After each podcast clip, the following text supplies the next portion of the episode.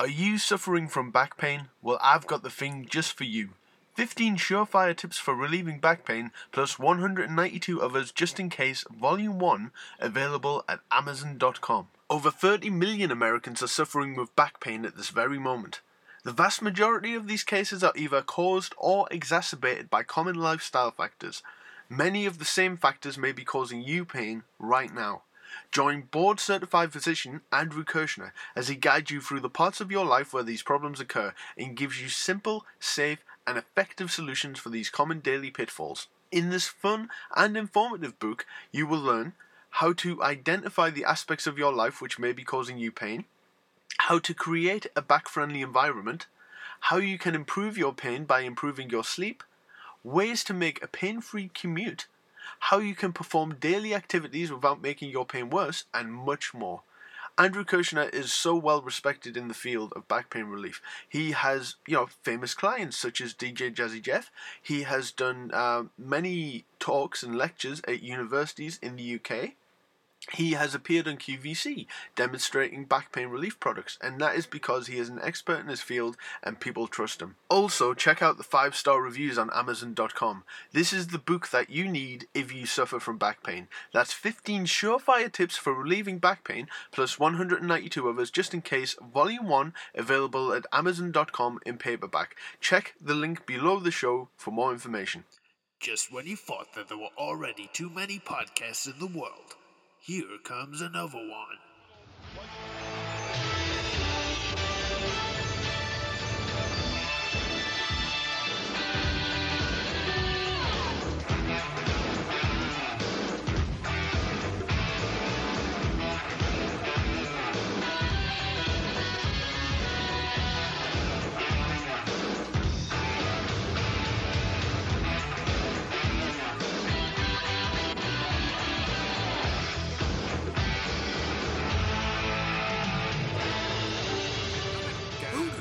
He is? Come around here with his bloody podcasts.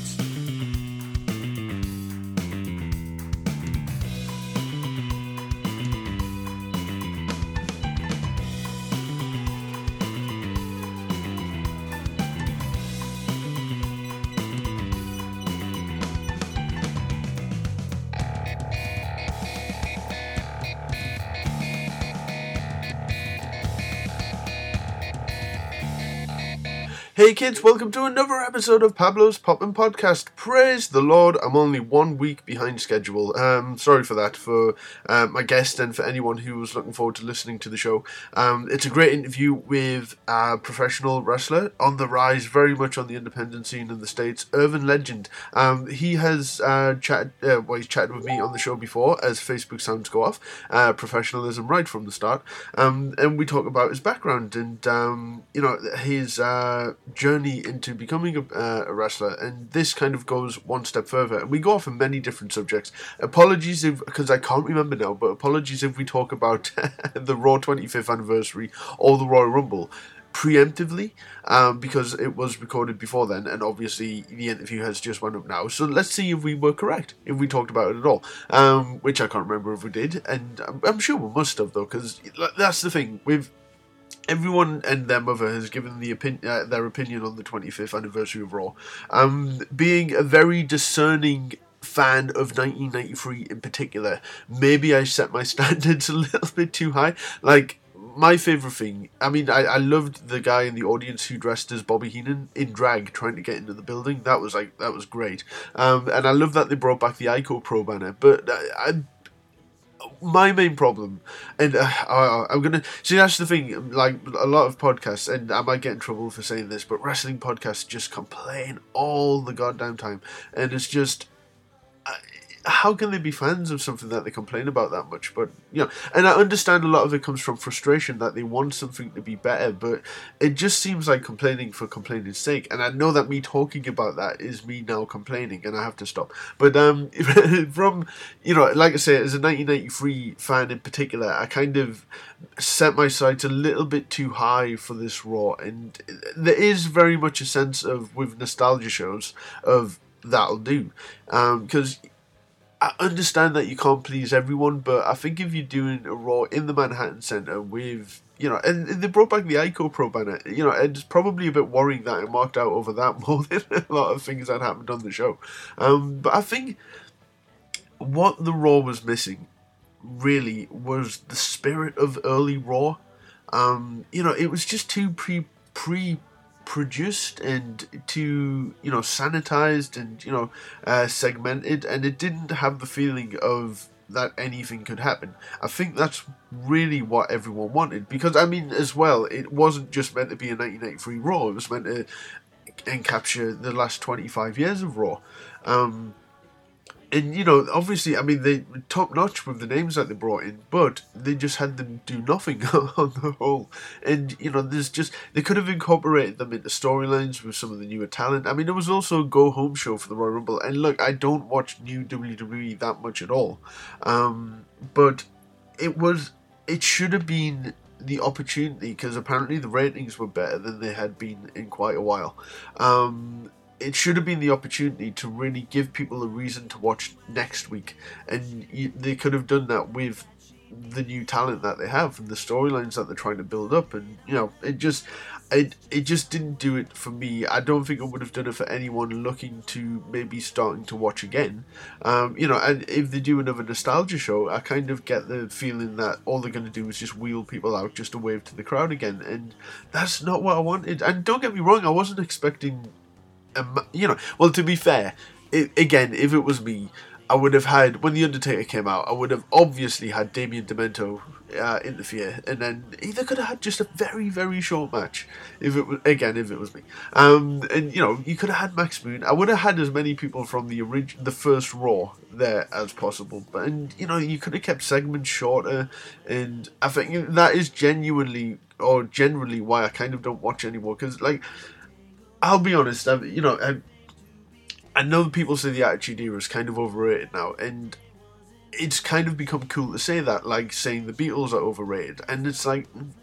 No, it really wasn't overrated because everyone's. I mean, okay, the athleticism is obviously better now than it was then, and arguably the matches are better now than they were. But to me, how good a match is, it's kind of like trying to judge art. It's very subjective. You know, if the characters are good enough and if the storyline is, you know, strong enough and you know, I, I think that will draw the crowd in, and it doesn't matter what you do in the match, really, in my opinion.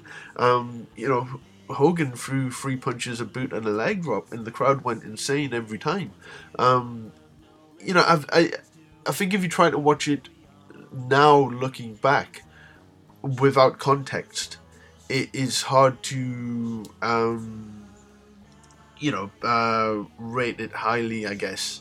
Um, you know, but with context and being, you know, and, and, don't get me wrong, you know, with the Attitude when I watched it at the time, a lot of the stuff that they did that did that was kind of maybe a bit distasteful, you know, like uh, Terri losing her baby and all that kind of stuff. Um, you know, chair shots to the head make me cringe a lot more now in hindsight because of everything that's happened. Um, but you know, back then I wasn't like really getting emotionally involved in Terri Runnels losing a baby or Mae Young giving birth to a hand and stuff like that. I was just kind of like, ah, okay, this is a thing that's happening now. Um, and you know they tried to do a lot of that stuff again in like 2006 and 7, and I really did roll my eyes at it, as I guess people my age would have done during the Attitude Era who grew up on you know the NWA and um, you know the more territorial stuff, or even like 1980s WWF. It certainly wasn't that anymore. Um, so yeah, I don't know. Maybe I'm just an old man. Maybe maybe I'm just an old man and I need, need to stop complaining.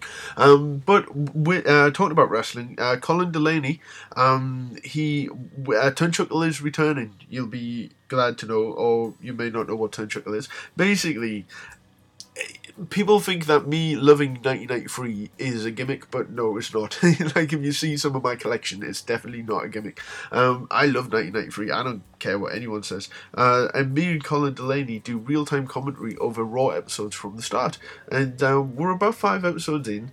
Um, we're going to continue with this. Um, you know, obviously Colin was on WWE TV recently, and um, I think he. I, I did ask him what he can and can't say now because obviously there is a chance that he could go back to WWE um, in some form, and you know I, I think it's fine commenting on old stuff. You know, because he is critique. You know, he's critiquing it from the point of view of a professional wrestler, something that I can't do, and I think that adds a nice spin onto the podcast. Um, but I'm yeah, I can't have a bad word said against 1983. so, you know, it's kind of an interesting dynamic. Uh, although Survivor Series wasn't great. It, it's kind of weird how much I love that year. Um, but it kind of does take a little dip after SummerSlam for me. Uh, but yeah, no, if you want to hear me talk a ton about 1993, uh, listen to Turnchuck or listen to previous episodes. Listen to, go through the archives and find all the episodes where I've interviewed uh, former WWE personalities like Ahmed Johnson. That was a great two part interview. Um, Tom Buchanan, who was the photographer at WWE for 15 years. Um, oh, who else? Jameson. Uh, you know, amongst others, Rick Bogner, the fake Razor Ramon. You know, I, I'm very lucky to be able to get interviews with these people, and it's kind of nice that they don't do many interviews. So you know, it's quite nice. So I tried to make it the definitive interview kind of thing, and I don't get a chance to talk about wrestling too much because I interview musicians, actors, authors, filmmakers, butchers, bakers, candlestick makers, you know, all that. Um, so to be able to just you know uh, wax lyrical about wrestling a little bit is quite nice. Um, so yeah, again, thank you to the sponsor Andrew Kirshner, Doctor Andrew Kirshner, 15 surefire tips for relieving back pain. Many of you who may be listening to this may be wrestlers and you may have bad backs. This book will help you out. Uh, I can't say enough about it. Not because he's a sponsor or friend, because the book really is that good and he is a trusted professional. So do check it out. Link is below the show. It helps keep the show running, basically, because I'm fucking broke. So if you want to help keep the show running, do check it out. Um, and it's also available on uh, ebook as well. So um, and all the link for that is below. It'll take you to Amazon and uh, check it out.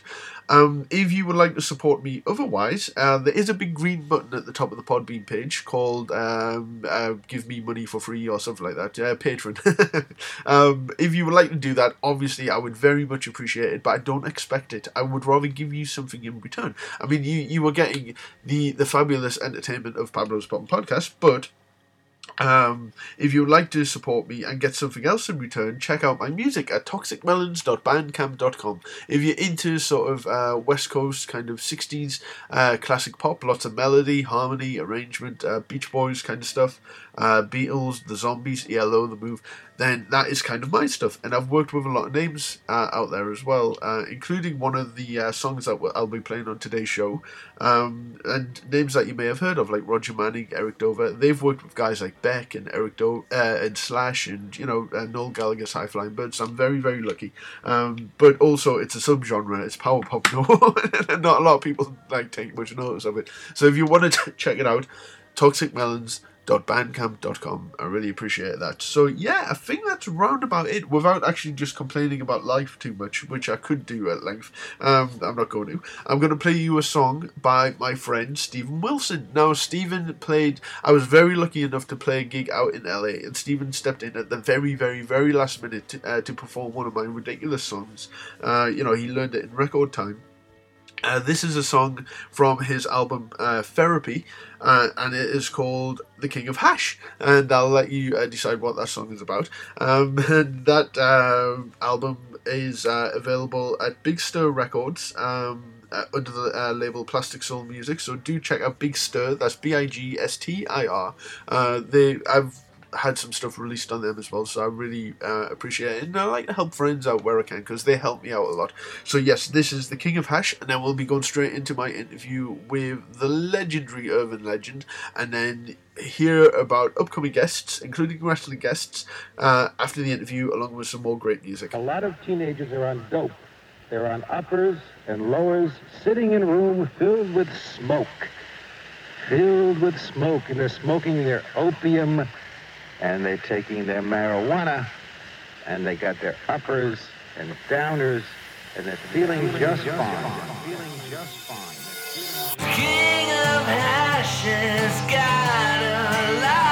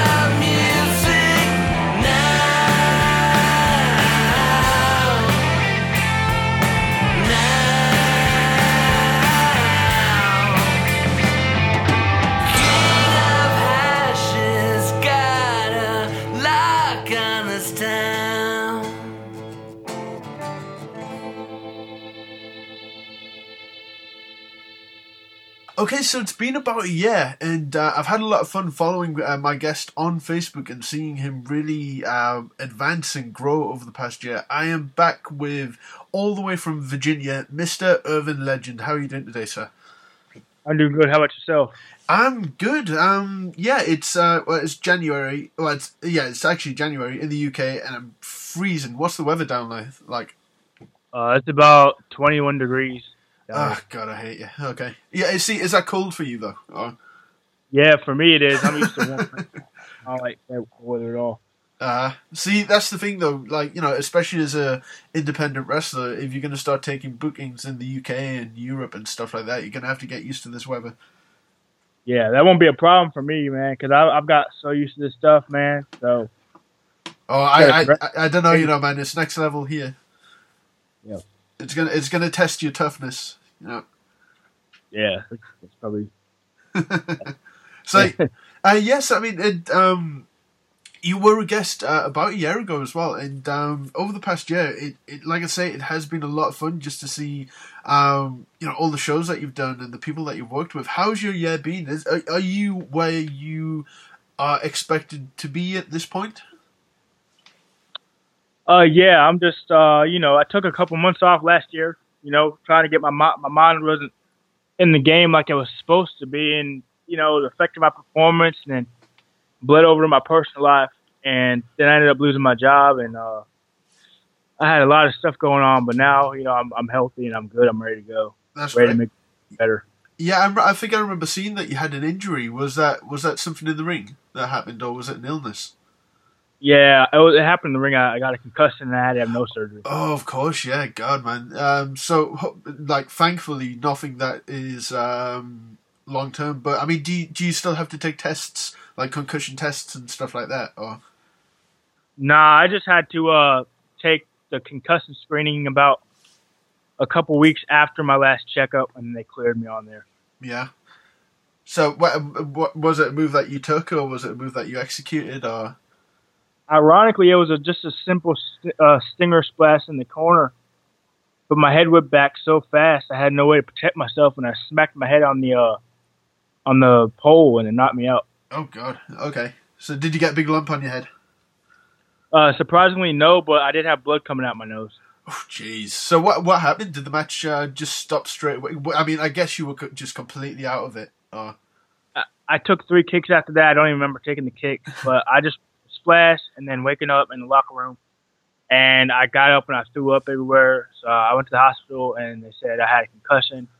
Um, they kept me overnight and then I went home. I started having bad nosebleeds.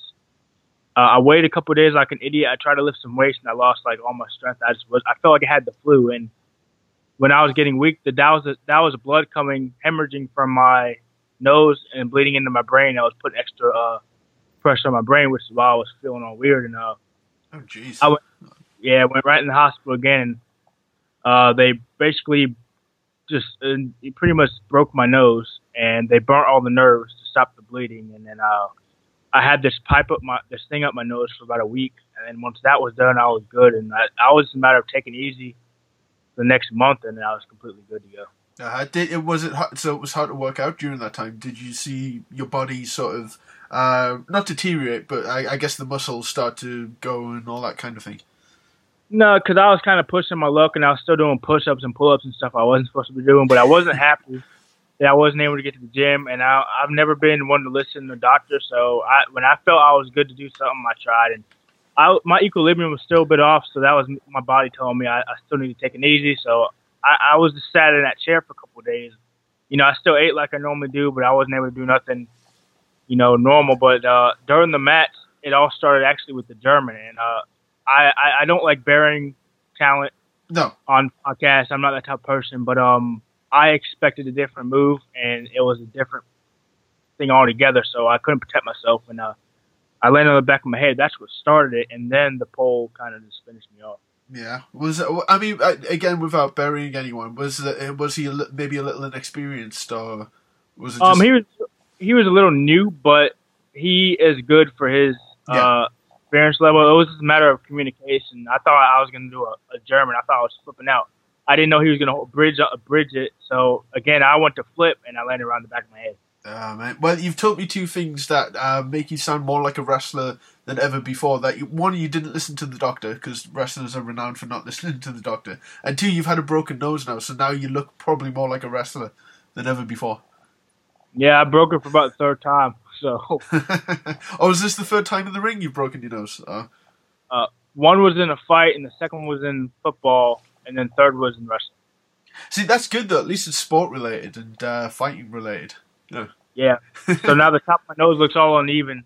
One, uh, I will have to ha- require one more surgery on my nose just to realign the cartilage, but I don't have to worry about that anytime soon. Yeah. It's Uh, kind of just so. That's good. So I'm guessing is the is there feeling there, or have you you know can you smell still and all that kind of thing, or Yeah, everything's still normal. It's just the cartilage hasn't been, you know, busted to crap basically, and they just need to realign the bones because it didn't heal properly. Because, you know, I just was being me and I, I screwed it up again. And uh, with me doing that, I, they need to go back in there again. So it's a minor surgery, yeah, so it's not, you know, too extreme. Just go in there, realign the bones, and let it heal again. Yeah. I, it's all a learning curve, man. I mean, yeah, I couldn't pretend to know because luckily I've never broken a bone. I don't know how I've managed that. Not that I'm even remotely athletic. I'm just really clumsy. So like, I'm surprised I haven't just like you know fallen down some stairs or been run over by a car or something like that. That hasn't happened yet. So uh, you know, touch wood that you know I don't have to break, break a bone anytime soon. But I, I don't know what that pain's like. So you know, I guess your nose or your ribs, because it's all breathing related, those would be like really painful because you have to deal with them all the time. I've broken so much stuff, man. I, I'm so healthy. It's not even funny, and I have a very high pain tolerance. I've broken my ribs, oh, yeah, uh, dislocated my patella, uh, tore my quadricep. I've ruptured my eardrum. I've done a whole bunch of stuff. yeah. Was that all wrestling related, or was it all just different things? Yeah.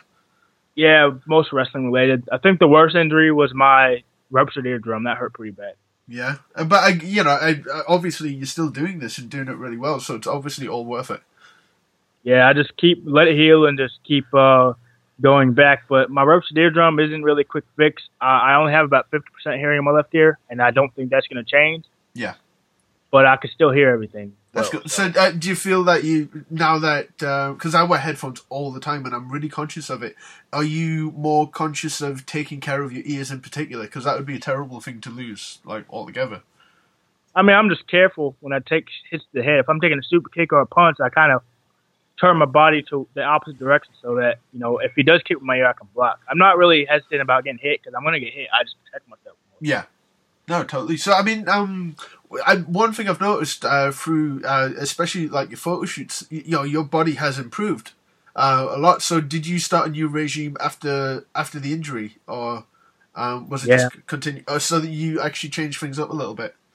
Yeah, I changed everything. up. I've changed my eating habits. I've changed my diet. I've changed my workout. I've gotten some supplements. I've changed everything. So, Uh, I don't so- red meat anymore. go for it. Sorry. Um, I don't really eat red meat anymore. I eat about once a week, but for the most part, I'm just staying on seafood and poultry, and I'm eating a lot of rice, lots of potatoes, two gallons of water a day, and then I'm in the gym for about two, three hours a day, every day except weekends. Yeah. Did Did you find that hard changing your diet? Uh, Yeah, I mean, it was tough the first couple weeks. Now it's just enjoyable because I feel I feel way healthier. You know, I don't eat fast food. I don't drink soda. I mean, I'll have a I like a good beer, yeah. but I'll have that maybe on a weekend. Not too light, not too heavy. Well, that's the thing, moderation as well, and you'll appreciate it more when you have it. I guess. Oh, yeah.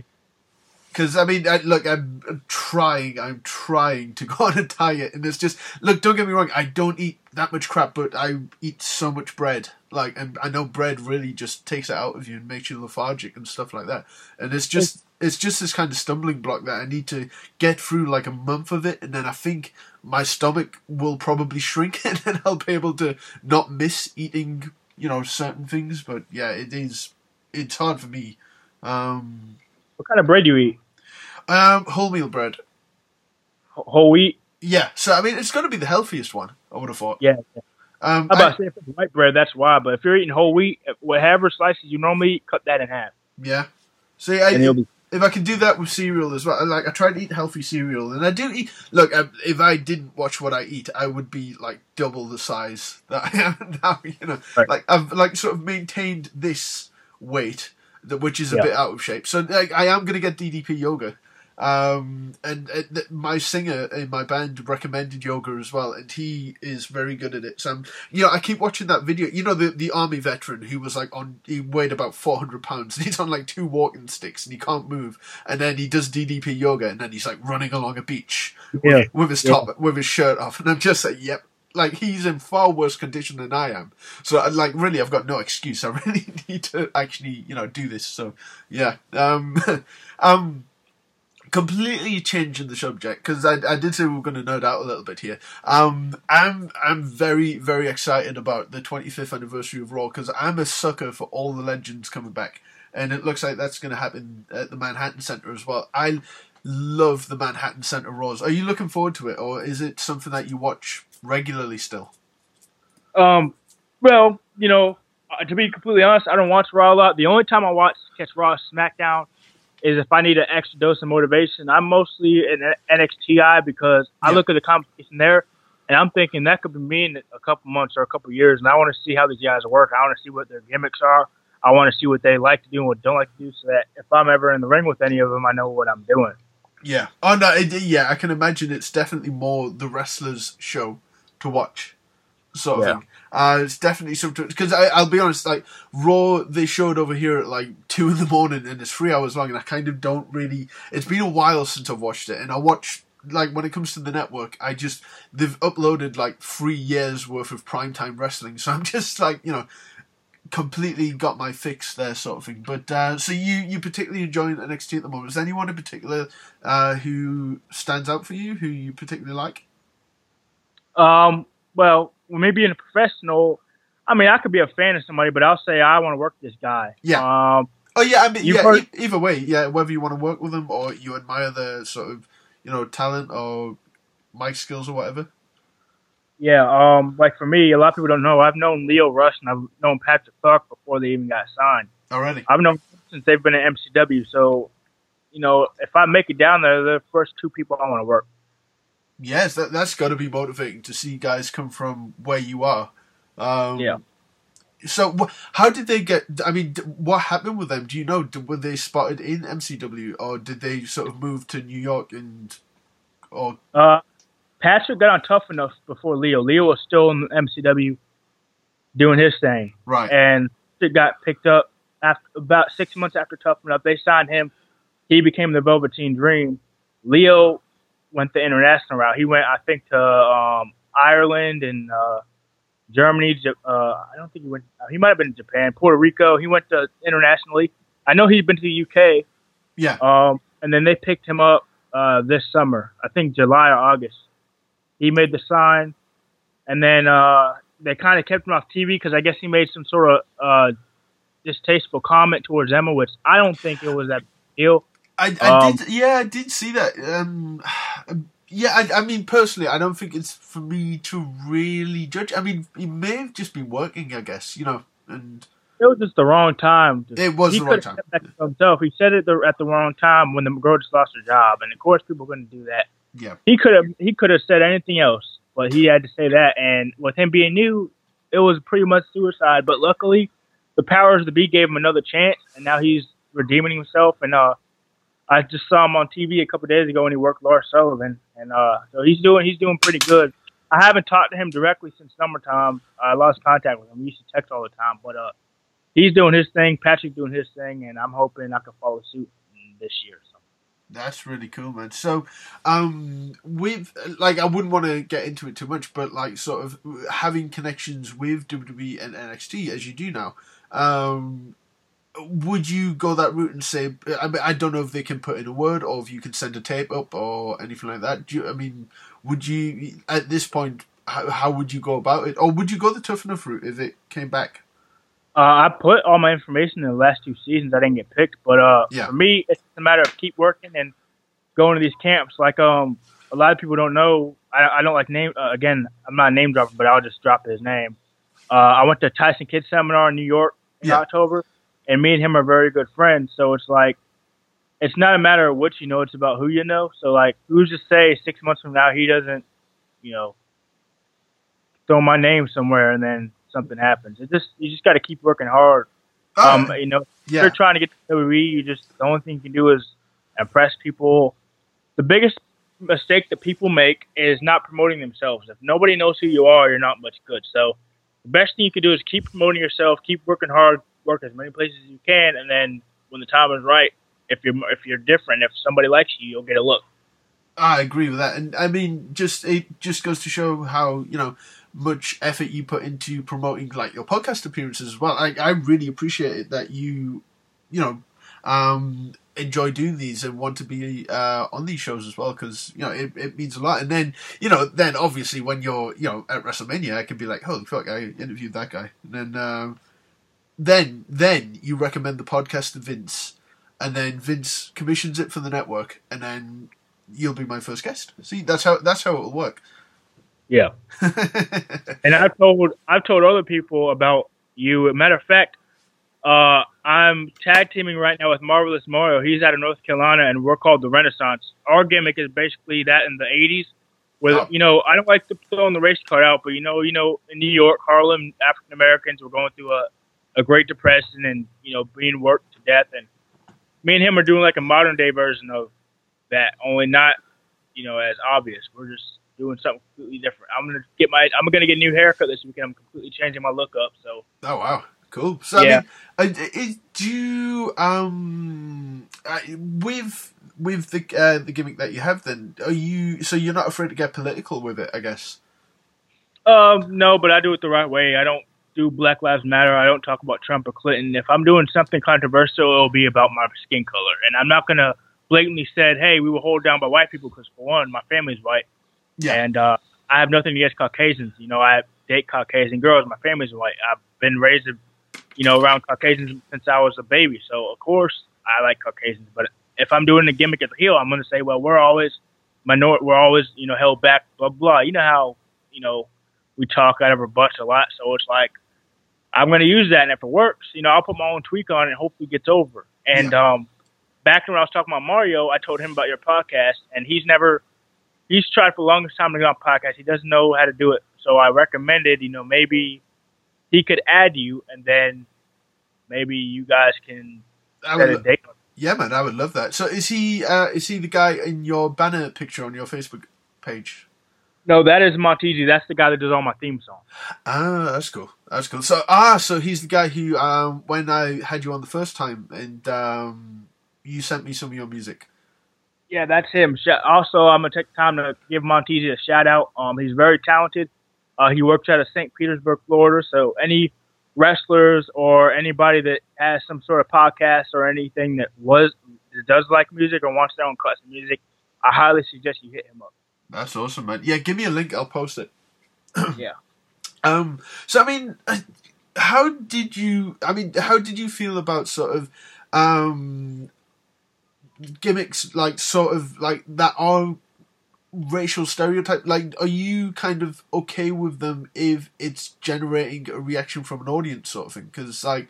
It, it wrestling is sort of a weird thing where they will cross the boundaries of good taste or bad taste like a lot. Um, do you feel that it's like as long as you are fully in control of what is happening to your character, you're fine exploiting your skin color, I guess, or your background or whatever. Like, like how do you Well- feel? uh, Like characters like Nation of Domination or like even like Flash Funk sort of thing. You know, he's just black disco guy. You know, like how do how do you feel about that? Are there any that have particularly offended you, or any that you actually really enjoyed? Well, you know, when you're in a professional business, you know gimmicks are the bee's knees and what sell tickets. Yeah. I mean, if somebody gets so terribly offended at the product, they don't even be watching it. Like, I think the most offensive gimmick I've seen was the Mexicools and the lawnmowers. Now, anybody knows, you know, Hispanics and grass cutting, you know that's a racial thing. Yeah. And then with Cryme Tyme and dress as thugs, how stereotypical is that? But if you're signing me to a million dollar contract and you give me like a a damn ripped up white T-shirt with jeans, obviously I look like a slave. Yeah. But it's going to be making me um, uh, money, then yeah, I'm going to do it. It's a gimmick. Yeah. You know, if it's not offensive, is if it's not ticking people off, then you know it's not it's not money. So it just depends on the person. But at the same time, they got to be real careful about certain things because society pretty much chews up everything nowadays. So they got to do it in a way that you know cool, but not too overly offensive. That that is true. I, I, I still don't think it stops um, certain characters or WWE from portraying, like you know, when Jack Swagger and the whole Zeb Colter uh, Tea Party thing, or you know, uh, or Yeah. e- even going back. I mean, I'm sure you've seen New Jack and Mustafa as the gangsters. Um, there Yeah, was that, there, that was actually my favorite gimmick. there was a there's a story about them when they were in Smoky Mountain because obviously Jim Cornette's you know I mean as southern as a uh, booker as it gets and um, and the gangsters came out in front of that southern audience I mean potential Klan members in the audience you, you know um, and Jim Cornette admitted that as well and he was just they were getting so much heat because they were just going out there saying, you know, fuck you, we don't care, you know, basically along those lines. And um, they were getting that many complaints. It was like, oh, you might as well have them coming out eating fried chicken and watermelon. And then the next week, New Jack came out on screen eating fried chicken and watermelon. And but it was more like, oh, you would love us to do this, wouldn't you? But like, fuck you, we're not going to do what you tell us to do, and just you know, um, yeah, the the gangsters were tremendous. Really. I don't know if they were ahead of the time, but certainly of the time, because I don't think you could really do that now. Um, Yeah. But yeah, I mean, they. Um, did you see? Because the gangsters worked ECW as well, not just New Jack. Um, are you f- more familiar with them in ECW, or, or did you see them in Smoky Mountain? Or, I've seen him in Smoky Mountain before they even got to ECW. yeah.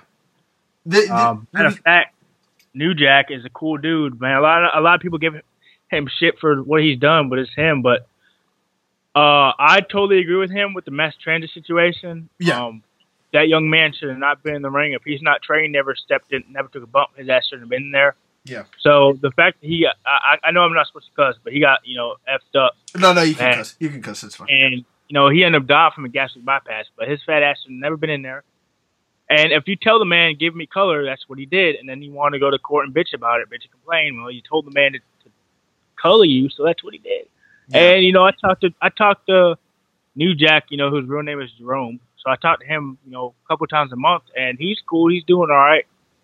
So you know, it's just that guy. If you know you're, you're not tra- trained, but you want to be a wrestler, invest in and get trained properly. Don't go to ECW and lie about your experience who you're trained by, because at the end of the day, they'll find out, and then you'll look stupid, or you'll get your ass whipped like he did. So Yeah. that he's the main reason why the DPR has wrestling license Oh, really? because of him. Yeah, that well, that doesn't surprise me really. Have you have you ever have you ever bled during a match? Then have you ever had to blade? Uh, I normally when I normally get color, it's normally the hard way, and I normally have to take it home in like a minute. yeah, Because I've never I've never bled in a, in a state that allows me to bleed. I'm thinking about getting some color this weekend though. ah. So uh, so what uh, what? Because obviously, by the time the uh, the podcast is up, um, the match will have come and gone. So uh, what's the match this weekend? I'm guessing it's a big one. Yes, for the AIWF World Cruiserweight Championship. Um, it's a six man, uh, one fall to the finish match. So six of the world's best cruiserweights from the area are going to be there. I'm one of the six.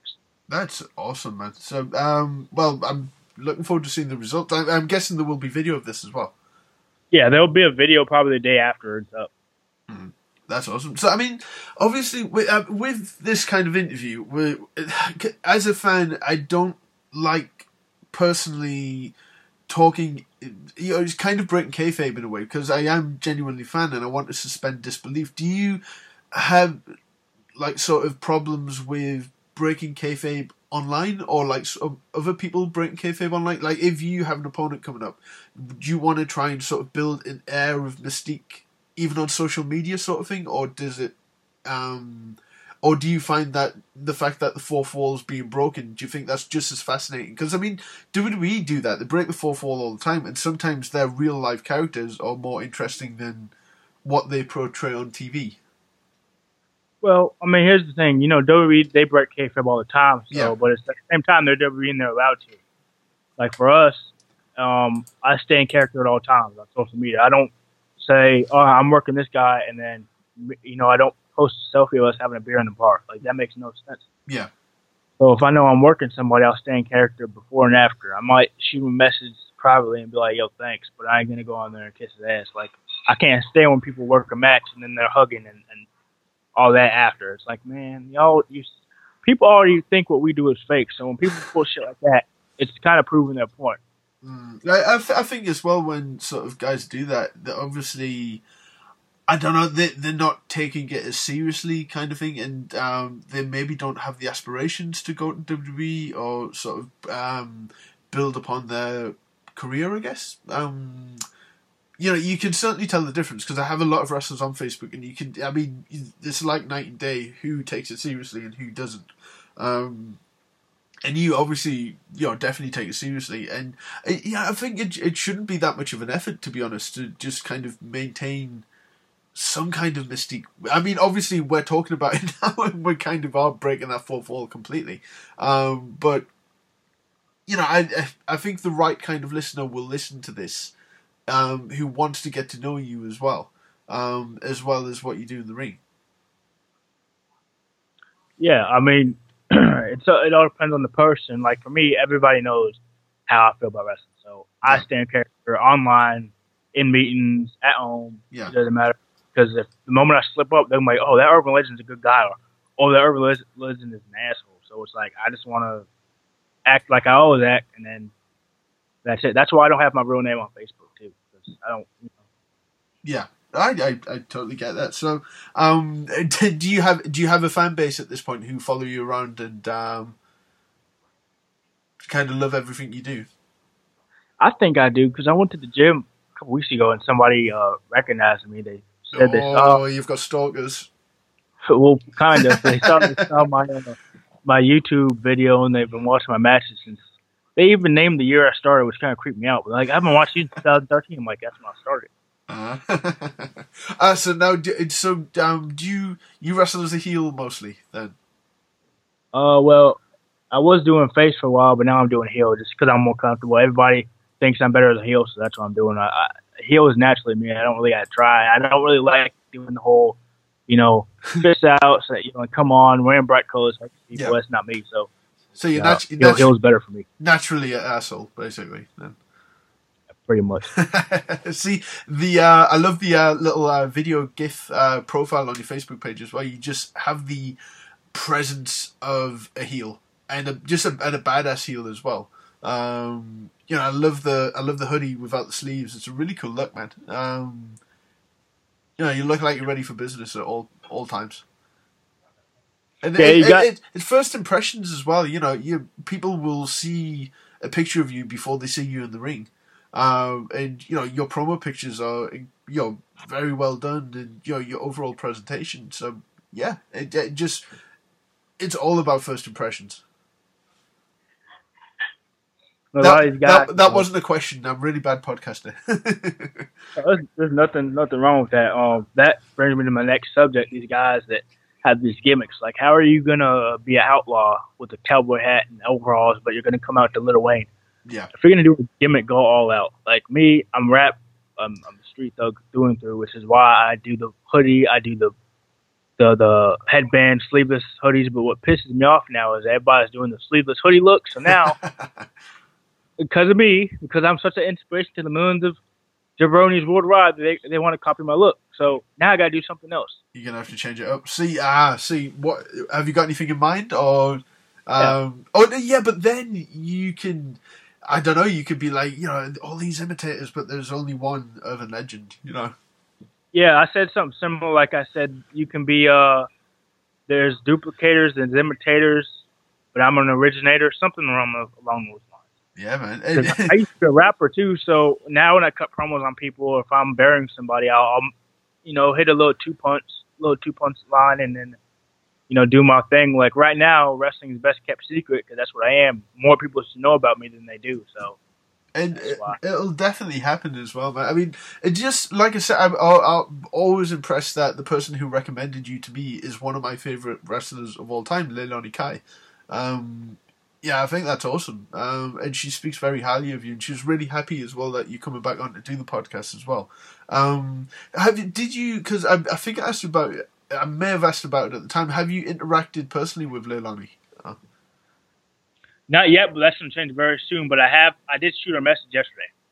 Ah, cool. So that's See, and she is a she's a tough old broad as well. I mean, she, I'll not tell her that I called her old, but she's definitely tough. You know, it would be an odd combination, but I can imagine you as just a kick-ass combination of just you know no shit, take no shit, take no prisoners kind of uh, kind of deal.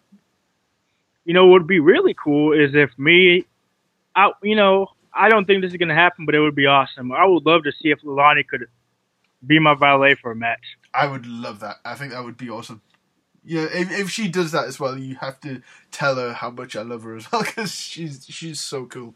Um, you know, all of her different. She was she's someone who you know, like you, will change her look to sort of, you know, if she feels that people are imitating her or, you know, that look is becoming a bit old or whatever. She changed with the times, basically. I mean, look at the Glamour Girls compared to the whole Hawaiian thing, and then, you know, um, as she moved on into the 90s and stuff like that. And even when she went to WCW, she had a completely different look. And, um, you know, she's very business oriented and, you know, in the right sense and, uh, and a trainer as well. And, uh, someone that some someone that unbelievably isn't in the WWE Hall of Fame yet, and she definitely needs to be. And uh, you know, I'll be honest, man. When I first found out that she endorsed me, I thought I didn't deserve it. I still think I don't deserve it, but it this is a really cool honor. And then you know, Sean Hernandez basically said I'm the future. So you know, with them two backing me, and then, you know, through Sean, I met Homicide, so they're all cool people. So it's like I'm just fortunate to be, you know, planting the seed, so to speak. Yeah, also, and and how old are you now? Uh, 24. Ah, that's nothing. See, you've got so so long ahead of you, and you know, and it only takes like this time next year. There's no no reason why you can't be in, in NXT because things seem to happen a lot quickly, like a lot quicker now than they used to just by looking yeah. at it from an outsider. You know, once you are noticed, they have so many uh, tiers now. You know, from the Performance Center to NXT to you know even the the UK Championship or the Mae Young uh, tournament or anything like that. It's just there are so many ways now to kind of get into WWE, but it doesn't make it easier by any means because it's not like they keep everyone that they bring in. Um, you know, and I think it probably makes competition um, a lot, a lot more sort of, uh, you know, kind of dog eat dog, I guess. Um, because it, it seems more graspable. Do, do you know what I mean? Because um, I'm sure as a kid, it, WWE or WWF at the time probably seemed, you know, in another galaxy sort of thing. But now that you are starting to really get your name out there and you have the connections that you have, it's um, it just I'm really happy to see how, like I say, how far you've advanced and how in the right direction you're heading as well. Yeah, it's it's really uh it's really cool. With me being me, I always want more, so I'm definitely not satisfied. Um, yeah, I, and, and you never you never should be, man. You should always, you know, once you become content, I guess you become okay. less you become less hungry. I guess. Yeah, you know, like uh, I've been promoted, constantly promoting and talking to people. So I'm just at this point, I'm just trying to get my uh get my name out even more. And hopefully one day I get a look because that's what I'm aiming for. I just me being me, I've always felt like there's a time, you know, a time hourglass, and I feel like time's running out. So I I got to keep trying to get you know do what I need to do. Well, I, I okay. I mean, obviously, you know, no one has forever, but you're on the right road. And um, you know how many people go into WWE around your age or maybe a little older. You know, you're certainly not behind anyone, and you're probably ahead of many. So you know, it's gonna happen, man. Did you uh? Did you see that picture with me and Tyson? I did not. I did not. When when did you go? Was it? It was late last year. Oh. Yeah, it was in October. I just sent you. uh I just sent you it on the um on the Skype. Cool. I'm gonna use that as the uh, as the picture for the podcast now. Word.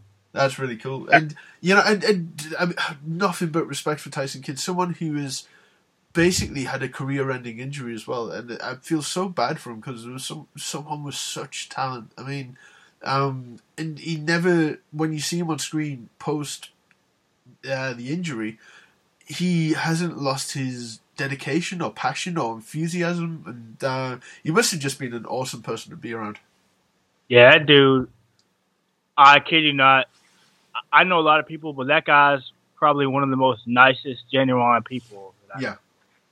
Uh, he's always there for me, you know, as a friend and as a mentor. I just, I'm, I don't, I don't, I don't want to talk about religion, but I'm very fortunate to have him a part of my life. Uh, same, you know, Natty, Natty's cool too. Nat, Natty's really, um, nice person. Let me tell you what they both did for my sister. I didn't have a uh, Christmas present for my sister this year, and she's a big fan of Natty, so they hooked me up with an autographed picture of Natty for uh, for my sister for her Christmas gift. That's so cool. So they're very nice people. Yeah, absolutely. I mean, I just watched uh, um, I watched uh, uh, the Ultimate Warrior documentary not long ago, and um, Natty was helping to train one of his daughters, and um, she got her daughter some brand new ring attire and stuff like that, and that was and one of her jackets from WrestleMania as well. They, yeah, they just seem like such. I think because you respect the industry that has fed them, you know, like and something that has been their life they they're gonna have nothing but respect for you as well, and um, you know it's definitely a mutual thing by the looks of it. And ironically, I actually didn't meet because I used to be friends with Smith Hart, and uh, but I know Smith passed away from cancer. yes, yeah, Uh, me and Smith, we weren't close, but we were good friends because I got close with him on a podcast from Mike Ferrara, and then. You know, I texted him every week, and then the text turned to phone calls. We just shoot shit for about an hour and a half about just wrestling and the Harts and Stampede and Oh, Jericho, Benoit, and all the. Canadian wrestlers, and I told Smith how much Canadian wrestlers influenced my life. Hmm. Anybody from Dynamite Kid to Chris Benoit to Jericho, you know, Kevin Owens, all the Canadian wrestlers. Even though I'm not, well, I'm part French Canadian, but I'm not full blown Canadian. Yeah, And I told him, you know, what a big influence the Hart had on me, and that's one of the reasons why he kept talking to me. And uh, you know, he ripped me almost every time I called him. And It was just, he was a kind person, and uh, I lost contact with him couple weeks, and then after that, he passed away. But uh, I asked last one of the last things I asked him is how's Tyson doing? Because I haven't I have never talked to that him you know beforehand. He's like, why don't you why don't you ask him yourself? And I'm like, well, I'll take a chance and see if he answers me. So I tweet him. I said, hey man, how's your neck? I hope you're doing well. Have a blessed day. And then he retweeted that, and I said, uh, I know this is pushing my luck, but is there any way I can get a follow back? So a day later, lo and behold, he follows me back, and then I shoot him a message, and then we became friends ever since. And then the the uh, seminar was the first time I met him in person, and then that bond that we have got stronger. So really, you know, I I, I met Tyson through Smith. oh, that's really cool. So, um, what kind of you know can can you tell me a Smith story that he may have told you? Because uh, Um, I can't imagine how cool it must have been to have him at your disposal to just this fountain of knowledge and experience. I remember Brett and Owen used to jog. You know how cold it is in Canada. Oh yeah, well, probably as cold as it is here right now, but They used to jog with bo- with wet boxers for mental toughness. Oh jeez, okay, Benoit and Jericho used to do like 500 Hindu squats, and Benoit used to mostly win because the dude's a psychopath and he likes squatting thick. uh, So he would do Hindu squats until the other guy was like throwing his brains out and he laughed at him. But Benoit was like super intense, super super intense. And I asked Stu, I'm like, I mean not Stu, I asked Smith, I'm like, uh, is there any way you think I'd ever survive the dungeon? And he said, if you had enough heart. And this is the one piece of advice he gave me. I'll never forget. He'll say, you only get, uh, you only put out what you. I mean, you only get in what you put out, or something like that, or you Yeah. only get what you put in. And then you know that I've held that for, since he's passed. I'm like, well, he's right. I only get out of business what I put in in business, and that's why I'm trying to do everything I can to get me, you know, to the top. I just recently renewed my contract with Book Pro Wrestler with Steve Stasiak, so this year, you know, it's going to be a bigger, more experience for me. I hope. that's great. So I mean, um, I'm guessing over the over the past year with Steve because I mean the names that he is connected to is just ridiculous. Um, so I, I guess you know, because uh, does he have many sort of indie names who are relatively unknown, sort of under contract as well? Because I can't imagine he has many. Well, here's the thing. I was I, right now. I'm still his youngest client in history. I'm the youngest one he has. Oh wow, I was the first independent guy he has, and then he started taking on more independent guys. But I pretty much set the tone for that. I was the first independent guy he took on, and the rest were TV household names. Yeah.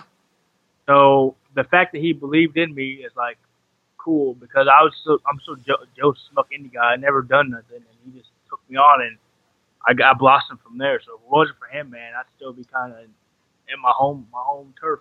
wrestling. Yeah. So, uh, what's the furthest you've travelled for a match then? Do what? What's the furthest you've travelled for a match? Um, I would have to say New Jersey or Massachusetts. And that's a hell of a uh, trek from where you are. Yeah, took me to Massachusetts took me like 18 hours Yeah. Oh, in the car because I don't drive, but it's an 18 hour car ride, and I would have I would have been to Texas, but I didn't get cleared for my concussion in time, and I wasn't allowed to get booked, so that's why I didn't go to Texas. Ah, see that, but again, that will that will happen, I'm sure, uh, in the future. But um, so did uh, did you get to look around the cities when you were there? Yeah, I stopped at White Castle when I got to New Jersey. Yeah, had to. yeah. I got 20 sliders because I was hungry. Jesus. Okay, right. So I, I, I pretty much smashed the 20 sliders. And Uh-huh. then uh, on the way home, and we were just chilling, and it was a fun time. It's just, I can't live in New York, man, because that place smells bad. really? Okay. Oh, man, I got to Brooklyn, man. My nose clogged up. It's like newspapers everywhere, pollution. The only good thing I could take away from that is I had the best pizza ever. Oh yeah, yeah. I've heard they do amazing. Pizza. Like just you could just buy slices and just eat it on the street, can't you? Individual slices. Yeah, it was like two two dollars, and the pizza was the size of my face. It was the, the cheese was melting off the crust. It was a good time. Oh yeah. See, I, I I've heard as well, especially with uh, wrestlers, those who moved down south from New York, they're like, "Oh, this is so peaceful and nice," and then those who moved to New York basically go insane uh, because they're not used to rude people, I guess, and you know, the amount of congestion and traffic. I And, never got I never got any lip from no rude person. But if anybody knows who, the, my personality, I'm one of the biggest man whores in the world. Which means if I see a hot lady, I'm gonna say. I ain't never seen so many attractive women in New York ever. Like I've been some places. I think Florida. I've been to Florida now because I went to Florida a couple weeks ago, and they had some good-looking girls there too. But New York, man, they got them little dime pieces. yeah. So what? So did you dress for the occasion? Did you have the you know your chest on show? You know. I was straight rocking the blazer, man. I had, I was bumming. I had a turtleneck with the with the uh, Benghazi blazer with black shoes and dress pants. It was cold. Ah, uh, but dre- dre- dress like a pimp. You know, basically. Yeah. Yeah. Always. Always. I just bought a pair, a couple of new pairs of Adidas, man. I haven't went shoe shopping. Enzo is gonna have to catch up with your boy, man, because I think I beat him in the sneak game. um. Okay. Well, look, we're gonna. I've got a couple of questions for you, but uh, before we wrap up, this has been fun. We're gonna have to do this again if you're, you know, um, wanting to do it again. You know, it's always fun having you on. Um, first, uh, actually, uh, listen a listener question as well. Um, and I hope I get the name correct. It's uh, Vedonte, Vedont, Vedont. Yeah. But Don, Vedant, Yeah. okay. Uh, Vedant Williams, uh, who asks, "What are your top three favorite movies of all time?" uh, my first movie would probably have to be The Water Boy. yeah. Uh, the second would have to be Gridiron Gang. Uh, And then the third one would probably have to be Norbit. And not many people have heard of that movie. no, I've never heard. See, what was the first movie you saw at the cinema? Do what? What was the first movie you uh, saw at the cinema? Um, Waterboard came out a long time ago. It did. It did. Yeah, but I mean, God, I mean, what ninety eight or something? Because Big Show's in in that, isn't he? Yeah, it had to be 98 or 99. That had to been when Big Show was in WCW, and that's when I was like four. Yeah. So I mean, did you sort of uh, mark out heavily when you saw wrestlers in non wrestling things? I did. Yeah, I was like, Mom, there's a wrestler in there. That's Big Show. That's Paul White. It's like, who's that?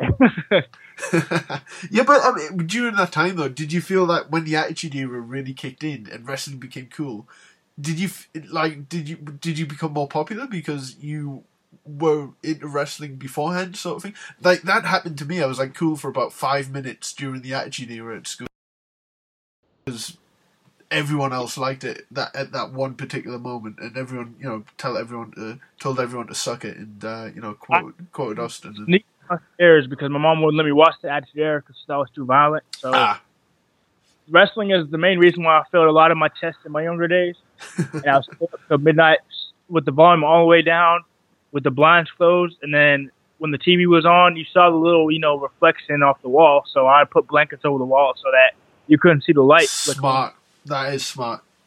And my mom never found out except the day before Christmas, and she just let me watch it because it was Christmas. All right. Uh, cool. so, um, did you? Uh, what's your favorite wrestling video game? Oh, Of all time, of have all- to be uh, No Mercy. that is the correct answer. Yeah. That was the, my favorite game of all time, aside from Here Comes the Pain.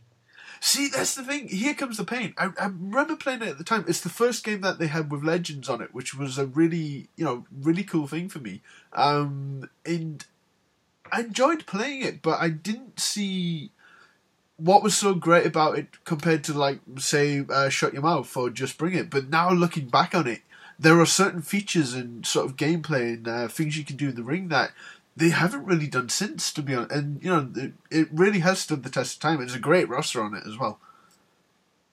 Yeah, I mean, Here Comes the Pain is the main reason why I failed seventh grade. Um, I, I put on about 10 pounds of fat because I just skipped school, played that all day, just ate like shit. And just, yeah, that was that was a good game. And uh, But the one thing I didn't like about that was pretty much every character's face was the same. see, I'm gonna have to look back on it now. So, yeah, what? So they just wasn't as uh weren't as lifelike as they could have been. See, I don't. Kane, Yeah. uh, Kane's face was fucked up in that game. so I'm gonna have to look. Back. So that's the thing. Back then, I think you just kind of uh, accepted it. You know what I mean? Like, because No Mercy, really, the wrestlers look like shit on the game, but the gameplay is that good. Um, Yeah. yeah, when when Warzone and Attitude came out, um, the wrestlers, you know, they were the first real, real, true 3D wrestling games, and they looked so good at the time. But now looking back on it, it was like almost like sort of uh, eight button combos just to do a body slam and stuff like that, and it hasn't really stood the test of time. But um, that's kind of what you were used to. And when THQ took over with WrestleMania 2000 and No Mercy, I was really worried that they weren't going to look like them anymore. Like that was like a really big thing for me. But then as soon as you played it and got used, you know, um, and saw the entrances as well and how kind of realistic the presentation was, um, yeah, I, I became a huge sucker for No Mercy. It, it really does stand the test of time. Yeah, if I if I want to take it, you know, old school, I'll play that. Yeah. So yeah, sorry, uh, yeah, I do, I do nerd out a little over uh, over wrestling games, especially the older ones as well. Um, so, uh, what's your favorite pay per view of all time? Oh man, um, you talking about new school or old school? Not any, I don't mind. Oh God, uh, If it's new, Favorite- if it's new, if it's really new, I might not have seen it, but um, favorite pay per view of all time. Well, I got two, but uh, I'd have to say WrestleMania 20 okay, when Benoit won the world title. yeah, It's between that and No Way Out when Eddie Guerrero went over and won the WWE title. I can't decide, but it's neck and neck for those two. Oh, see, yeah, I, I totally get that. I mean, the Eddie winning the title was one of the greatest feel good moments. I mean, maybe even more than Benoit winning the title. There was just something about it because That made me cry. I ain't gonna lie. yeah, I mean, because it was in El Paso as well, wasn't it? I mean, it couldn't have been any more perfect. Um, Yeah. And yeah, and WrestleMania 20, it's um, I've, I I like the event a lot. I think there's maybe one or two like sort of too many matches sort of thing because they felt the need to really put everyone on that card. So you had those uh, four way tag team title matches and. You know, Yeah. I, yeah, I think they really built up a lot of the matches really well, and the, the highlight for me uh, on that event was uh, Paul Bearer returning with the Undertaker. That was Yeah, that was so cool. Um, but and but I think the tag division at that point was uh, just down the drain, to be honest, because there were kind of uh, using makeshift teams like Booker T and Rob Van Dam and stuff like that. But um, you know, and Christian's my favorite wrestler, so I really enjoyed the Christian Jericho uh, feud as well. Yeah. But yeah, WrestleMania 20, man, good stuff. So, did you collect action figures? Oh. Oh man, I got hundreds. okay. Um. So, are, are you um are you Titantron era or are you sort of ruthless aggression era with your figures? Uh. Uh, I would have to say probably I'm still stuck on attitude era. Yeah. Yeah. It's, So much, so much ballsy shit. Fucking sex tape, storylines, borderline porn. Like that was the shit. I mean, not saying today's product is garbage, but man, I would love to see some edge in the product. But I think they're gonna bring it back in a couple years because I've I've seen a couple of stuff past couple years that's a little edgier. You know. Yeah, I see. I think when they do it in like sort of dribs and drabs, it kind of makes it more important. Like I think one because don't get me wrong, I love the Attitude Era, but it kind of in a way ruined things like for a few years after that because once you do everything, it's kind of hard to really keep topping it, sort of thing. Like I mean, when around like the two thousand and five, two thousand and six sort of era. I kind of dropped out a little bit because I think we were almost spoiled as wrestling fans during that time. When you Yeah. look at when you look at the roster and look at the storylines, but um, yeah, no, the it, some people say the Attitude Era is overrated, and I think they don't know what they're talking about because like it was so fun. It really was so fun. I mean, don't get me wrong, there was stuff in bad taste. I mean, you know, Terri Runnels losing a baby, you know, falling off the apron and having a miscarriage and stuff like that. Um, I think just stuff that didn't really lead to a match. You know, I didn't really understand it at the time as a kid. Yeah. But apart from that, I mean, you know, the Austin uh, Vince storyline, possibly the greatest storyline of all time, in my opinion. And it's hard to say that Vince isn't the greatest heel of all time. Yeah, by by far, I think top three favorite storylines would have to be, of course, Austin and McMahon. Yeah. Number two would have to be Guerrero and Mysterio. I see which which time. Uh, 05 when the custody of Dominic when Guerrero was insanely jacked.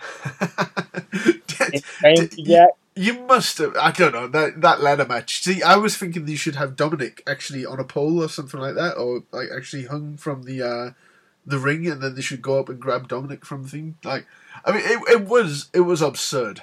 I match- would have liked Eddie to go. I would have liked Eddie to go over in that match and have them drag it out a little bit longer and have it culminate at WrestleMania or something. But um, yeah, I think my third my third rivalry would have to be, man, I'd have to say Orton and Cena. I know that's like, you know, far far, but they did some good storytelling doing that. Yeah, I, is is there because they kind of dip in and out of that, don't they? But there was like sort of a really strong period of like sort of great Orton Cena matches on pay per view. Um, but do you, do you feel that they kind of dip back into that when they don't have anything else planned, sort of thing? I mean, yeah, but I think it won't be a problem because they have so much talent. I mean, They. Cena's Yeah. thing from wrestling to Hollywood, so really, he's one of the part. He's one of the main attractions now. Like Brock Lesnar and Cena are only brought in when they need a shit ton of merch sales and stuff. So really, you don't got to worry about watching Cena on TV every day. So I think they have just enough talent to you know do what they got to do. Yeah. Would Would you say that Brock Lesnar is the biggest current draw in the company, or Uh, I mean, yeah, financially, but I think Reigns and I think Reigns is going to explode, and Enzo too.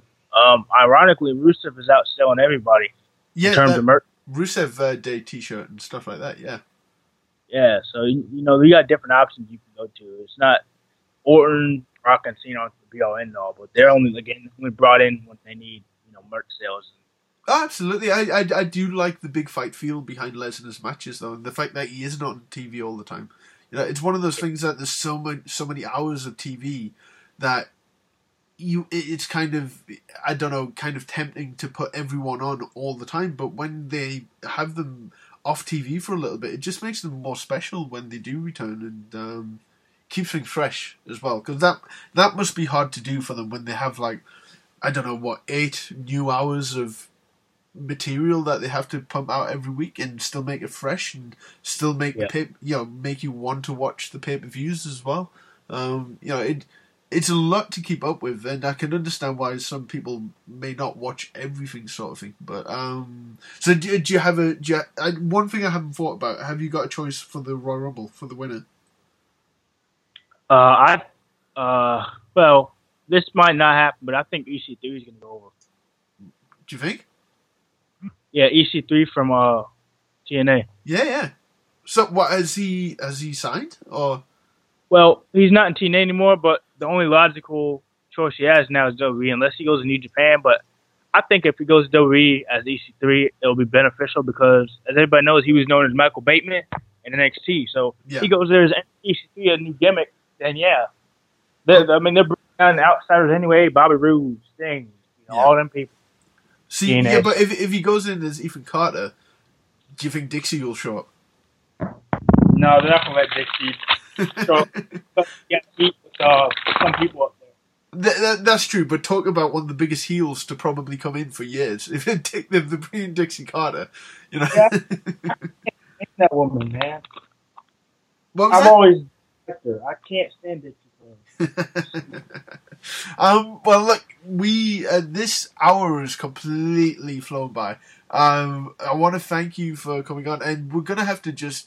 I I love just bullshit, especially with a wrestler as well, because like as a lifelong fan, it's kind of a it's kind of a weird thing. Like I don't know.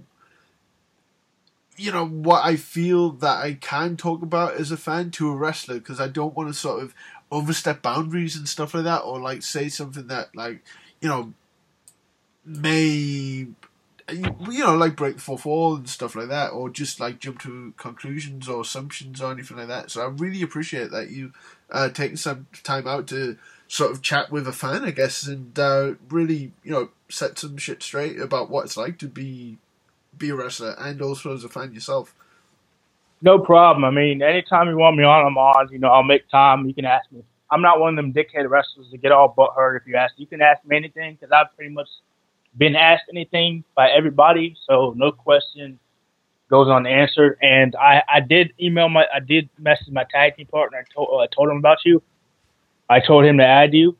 So if you ever, you know, if you want to have him on or if you want to have us both on at the same time, you know, i would love that I'm trying, yeah, I'm trying to get him used to doing this stuff too. So I felt like if he went to you first, that'd be good, good practice for for him, and you get to feel- him out too, because that's another person you could pick his brain and see you know what he, what he has to say. Yeah, that's great, man. And look, and before we go, I want to thank you for the nice uh, message you sent about my mum as well, who passed away last year. So I really appreciate that. No problem, man. I'll say it again on the air, man. I'm sorry for your loss, and no, know, one thing that helped me when my mom passed is uh, you got another person looking down on you, so you got another person that you got to grind for and make proud. So make sure whatever you do from tonight, for you know, forever, you give it your all, and she'll be she'll be looking over you. Just when you think that stuff's getting bleak or something, remember she's looking up on, looking down on you. So just you know, keep a positive mindset and uh, keep moving forward. I appreciate it, man. It gets hard, but um, you know, having nice words like that from you and from friends as well, you know, it really means a lot. So yeah, I want to thank you again, and uh, we'll we'll talk again soon. That sounds good, man.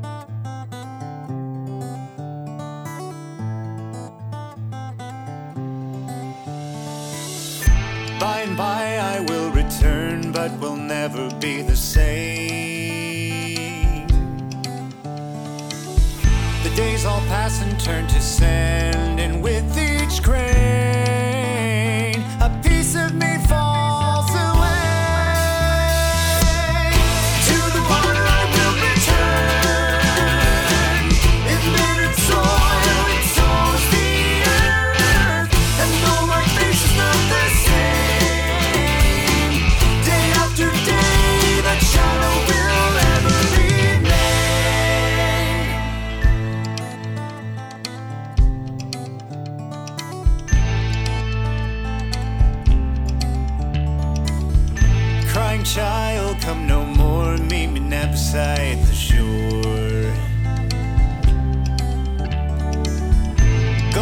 me, enjoy the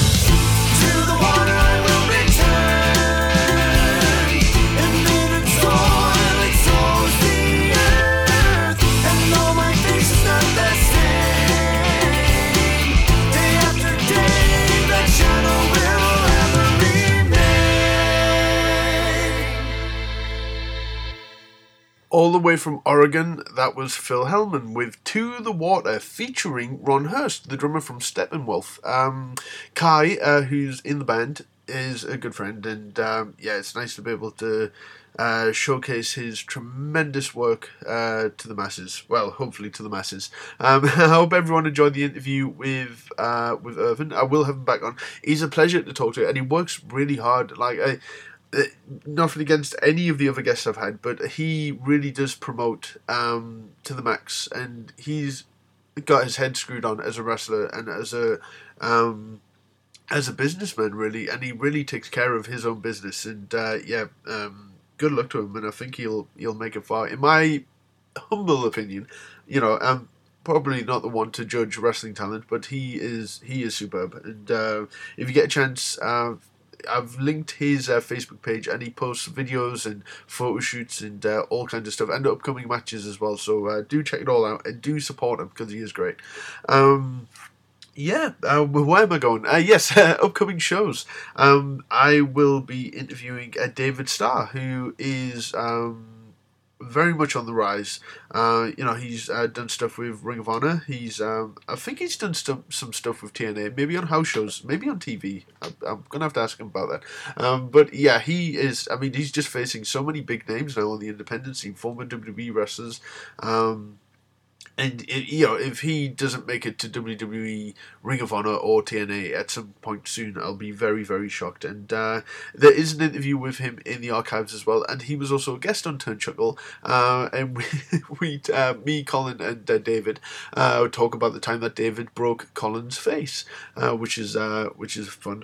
Um, but yeah, no, David's a lot of fun, and um, I'm gonna be talking to him about stereotype characters in wrestling as well because he's brought that up quite a bit uh, quite rightly, as a um, wrestler who is uh, Jewish, you know, he has quite rightly taken offence to some uh, characters on the independent scene who, uh, you know, use the Jewish thing in their character and stereotype it a little bit. But again, being a fan of a lot of old wrestling, you know, a lot of the stereotype characters, Nikolai Volkoff, Yokozuna, uh, the Iron Sheik. I mean, there's so many. Um, I'm a big fan of them, so you know it's kind of interesting. To, it'll be interesting to get a, a wrestler's perspective on whether I'm right to uh, you know be a fan of these people. But uh, anyway.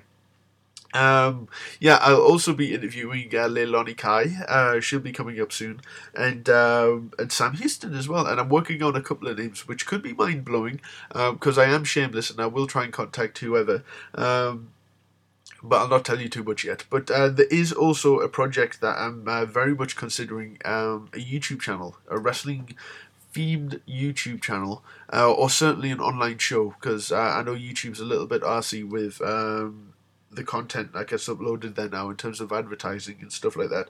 Uh, so yeah, a lot more to come on that in the next uh, few weeks. But uh, do check out old shows. I hope that if you've listened to this show for the first time, you enjoyed it enough to hopefully tune in more, uh, not just to the wrestling shows, but to you know uh, musicians and the actors, etc. Because you know I always say that this podcast is for the open-minded, and I'm very grateful to anyone who listens. Uh, again, once again, if you can help with you know. Um, you know, supporting the show by sharing it and uh, maybe even, um, you know, financially. I feel really awkward talking about money, but if you want to support the show monetarily, then you very much. I'm not going to turn that down because uh, that's how I eat and keep a roof above my head, and most importantly, feed the cats. So yes, um, I will be back next week, and um, yeah, thank you very much, and I shall see you later. Goodbye. Goodbye.